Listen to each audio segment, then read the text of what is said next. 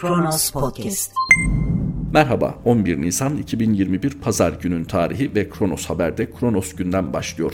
Bir koltuk krizi yaşanmıştı. Acaba basit bir protokol hatası mıydı yoksa geri planda başka bir tartışmayı mı haber veriyordu? Haber analiziyle Nihal Kaya bu soruya cevap arıyor. Koltuk gate'in ardında mülteci krizinin güç dengesi var.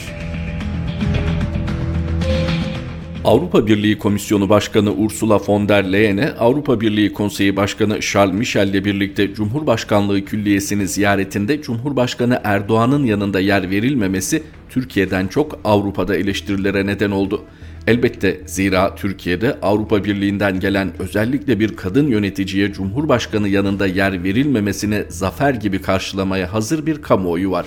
Ne de olsa 7 düvele meydan okuyoruz. Ayrıca bu kitleye göre kadınlar da yerini bilmek zorunda.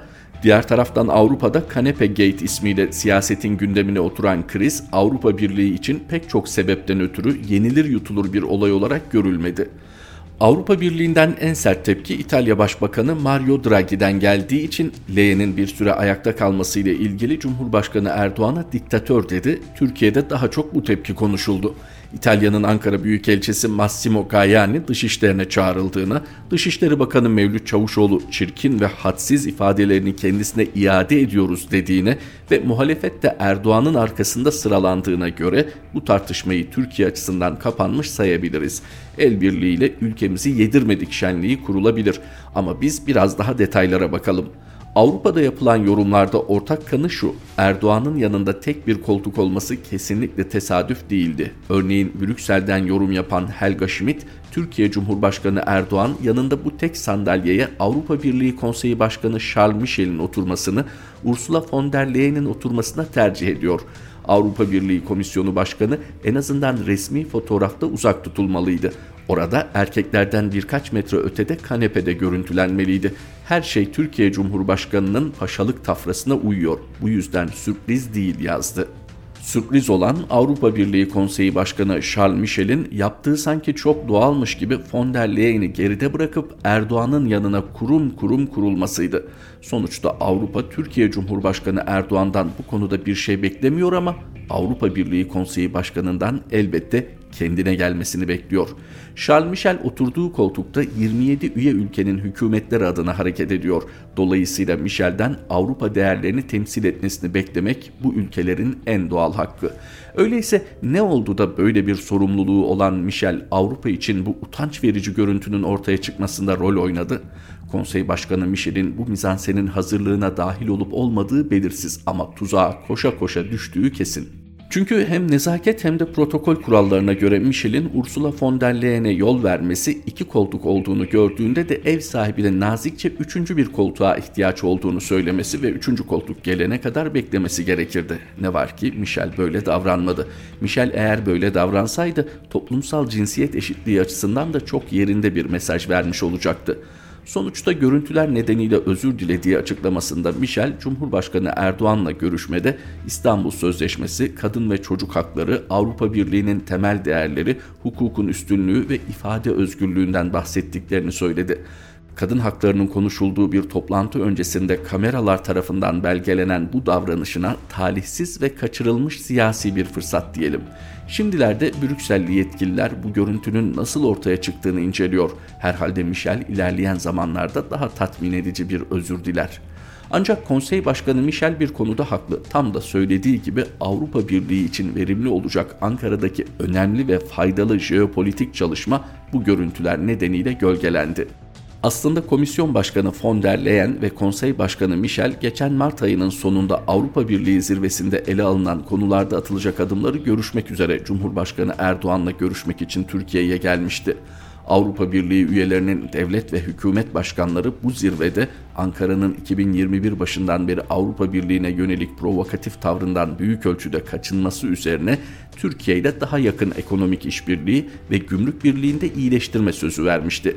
Michel'in dediği gibi Avrupa Birliği Türkiye ile kademeli, orantılı ve tersine çevrilebilir bir şekilde iletişim kurmak istiyordu.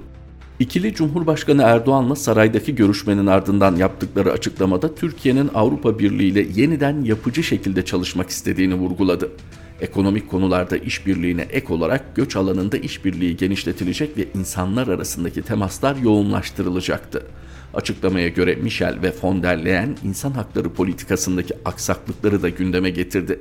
İkili ayrıca Erdoğan'ın olmadığı basın toplantısında Türkiye'nin İstanbul Sözleşmesi'nden çekilmesini eleştirdi.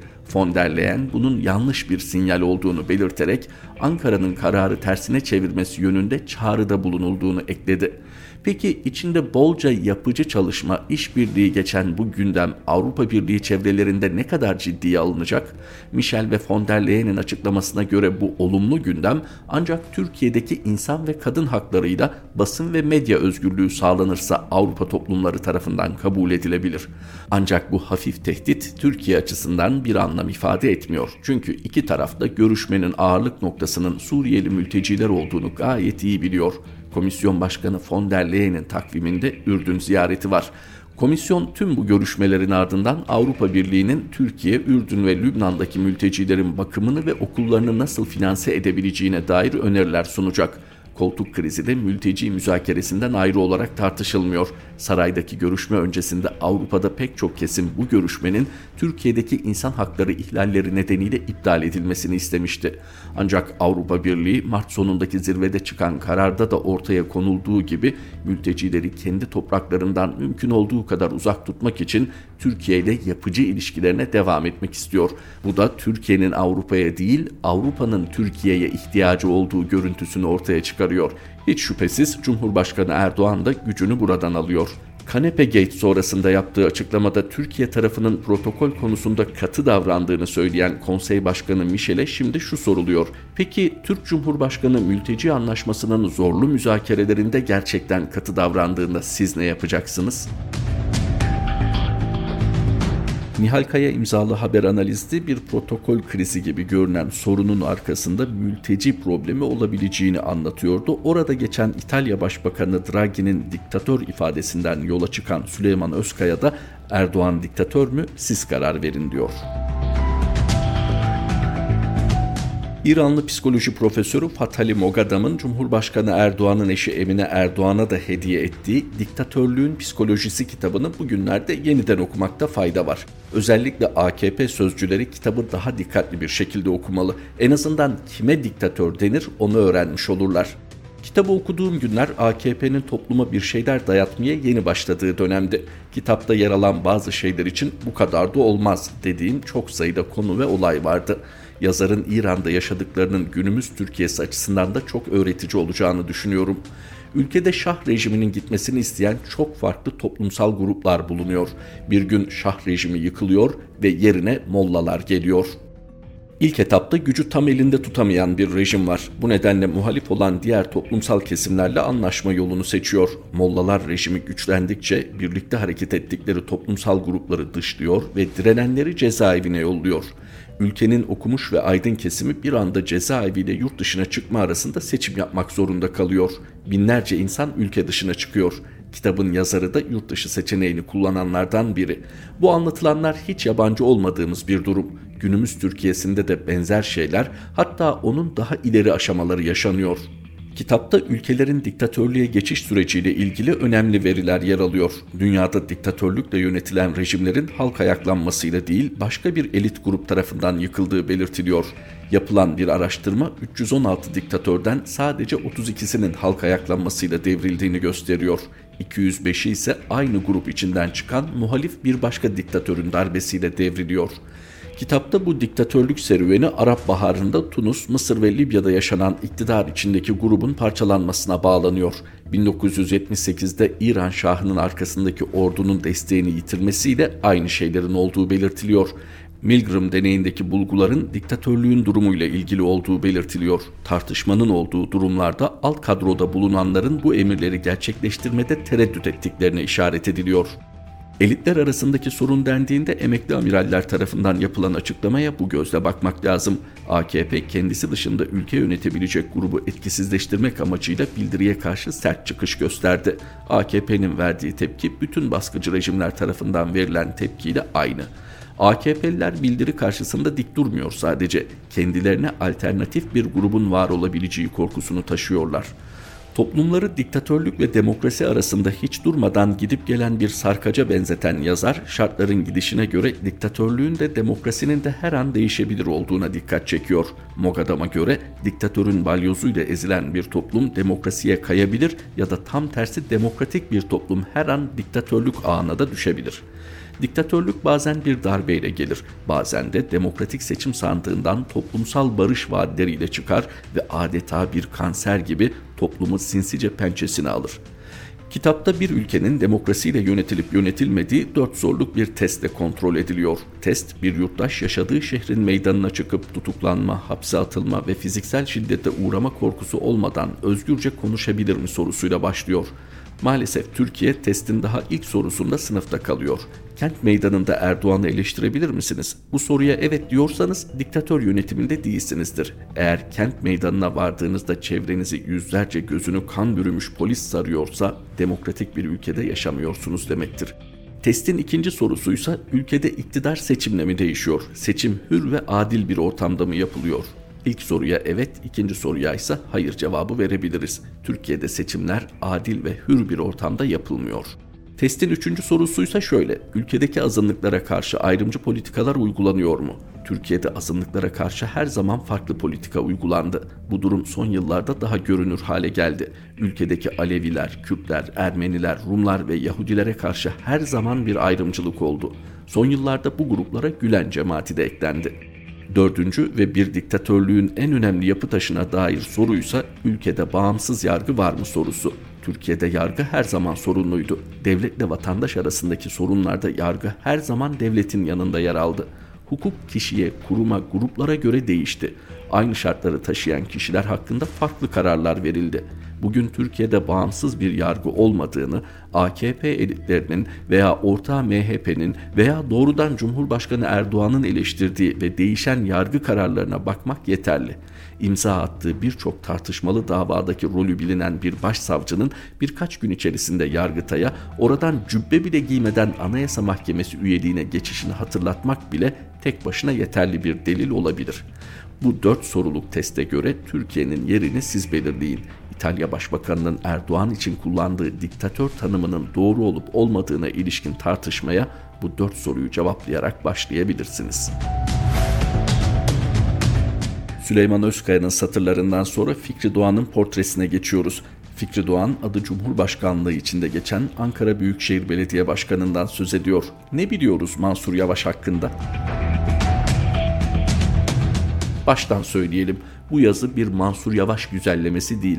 Hayatımda hiç görmedim ama çok iyi tanıyan tanıdıklarımın anlattıklarını, okuduklarımı ve gözlemlerimi aktarmak istiyorum.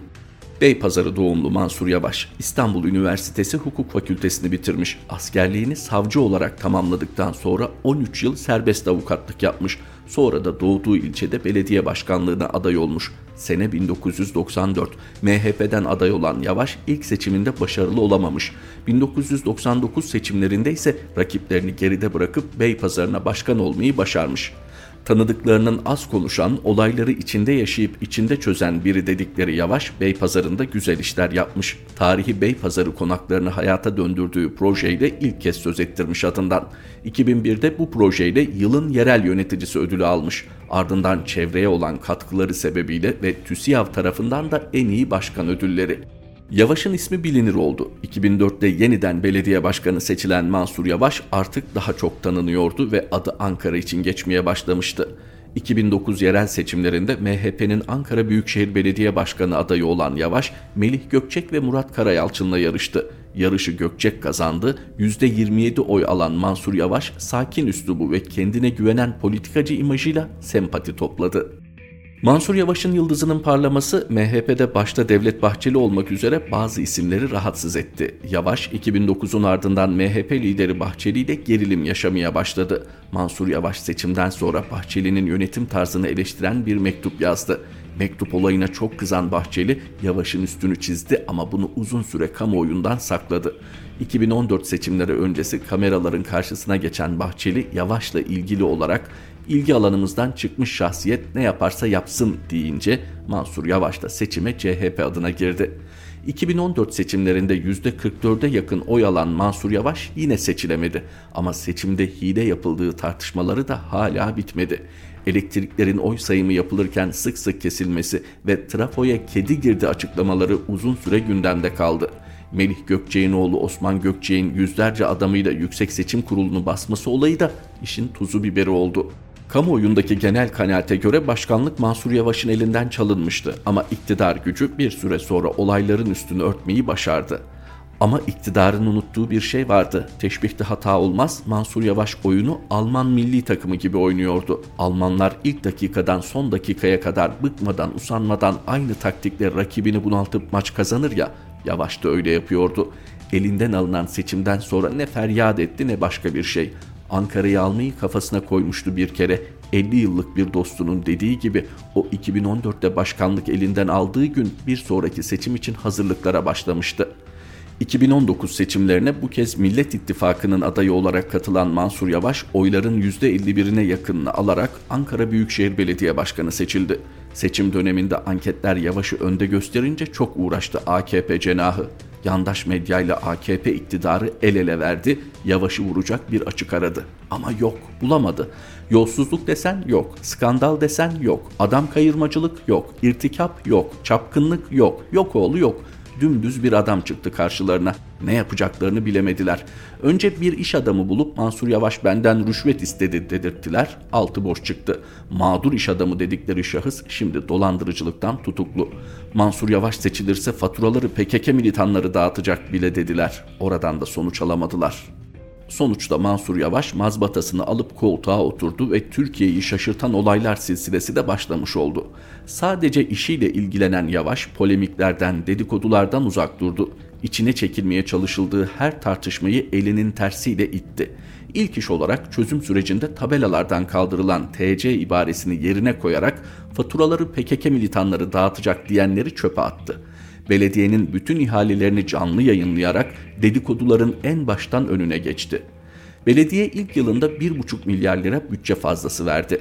Bütün belediye araçlarından çakarları kaldırtan Yavaş makam otolarını da sattırarak gelir olarak belediyeye yazdırdı. Kendisi de 2015 model bir minibüsle işe gidip gelen Yavaş yanına iki mülkiyeli danışman alıp geçmiş dönemi incelemeye başlattı. Gökçek dönemiyle ilgili şaibeli dosyaları teker teker çıkartıp yargıya verdi sonuç çıkar mı diye soranlara da benim işim bulup adalete vermek, gerisi onların görevi, beni ilgilendirmez diyerek oyunu doğru oynadığını gösterdi. Yavaş tipi belediye başkanlığı taraflı tarafsız herkesin dikkatini çekerken adı da Cumhurbaşkanlığı adayları arasına konuldu. Yavaş ben Ankara'nın belediye başkanıyım diyerek bu polemiği de bitiriverdi. Geçtiğimiz gün bir televizyon kanalında soruları cevaplarken gördüm Yavaş'ı. Çiğ yemedim ki karnım ağrısın rahatlığında cevaplıyordu soruları neler yaptıklarını ve projelerini açıklıyordu. İş döndü dolaştı ailesine ve mal varlığına geldi. 1985'te Nursen Hanım'la evlenen Yavaş'ın Çağlayan ve Armağan adında iki kızı vardı. Kızımın biri İngiltere'de. Ona krediyle ev aldık. Başkan maaşım ona gidiyor. Ben de diğer ek gelirlerle yaşıyorum diyen Yavaş, mal varlığını da seçim öncesi açıkladığını söyledi. Ben de araştırıp buldum açıklamasını. AKP Genel Merkezi'nde büro elemanlarının bile milyonluk araçlarda kokain partisi yaptığı ülkede Yavaş'ın mal varlığı beyanı aşağıdadır. Son not, yandaş medya bunları bile Yavaş'ın dudak uçuklatan mal varlığı başlığıyla verdi bu listeyi seçim dönemi. Beypazarı'nda bağ evi 2171 metrekare, Beypazarı ilçesinde 600 metrekare arsa, Beypazarı ilçesinde hisseli 2 arsa, Nursen Yavaş'ta müşterek Çankaya ilçesinde daire, 240 bin lira nakit, Mansur Yavaş'ın eşi Nursen Yavaş'ın üzerine kayıtlı mal varlıkları Beypazarı ilçesinde mirastan intikal hisseli bahçe, Beypazarı ilçesinde mirastan intikal dükkan, Beypazarı ilçesinde hisseli 2 arsa, İzmir Bayraklı'da devam eden kooperatif hissesi 400 bin lira değerinde ziynet eşyası. Bizde siyasetçi deyince yine istisnalar hariç debdebe, şatafat, saltanat gelir akla ya. Mansur Yavaş oyunu bu tonda oynamaya devam ederse diğer siyasetçilerin de sorgulanması safhasına geçilecektir ülkede. Başta da dedik ya Yavaş alışık olmadığımız bir siyasetçi diye. Böyle giderse belki Ankara ile birlikte ülkede de değişime örnek olur. Belki de namussuzlar kadar cesur bir namuslu bulmuşuzdur. Onu da zaman gösterecek. Fikri Doğan'ın satırlarıyla Kronos gündemin sonuna geldik. Kronos Haber'de tekrar buluşmak üzere. Hoşçakalın.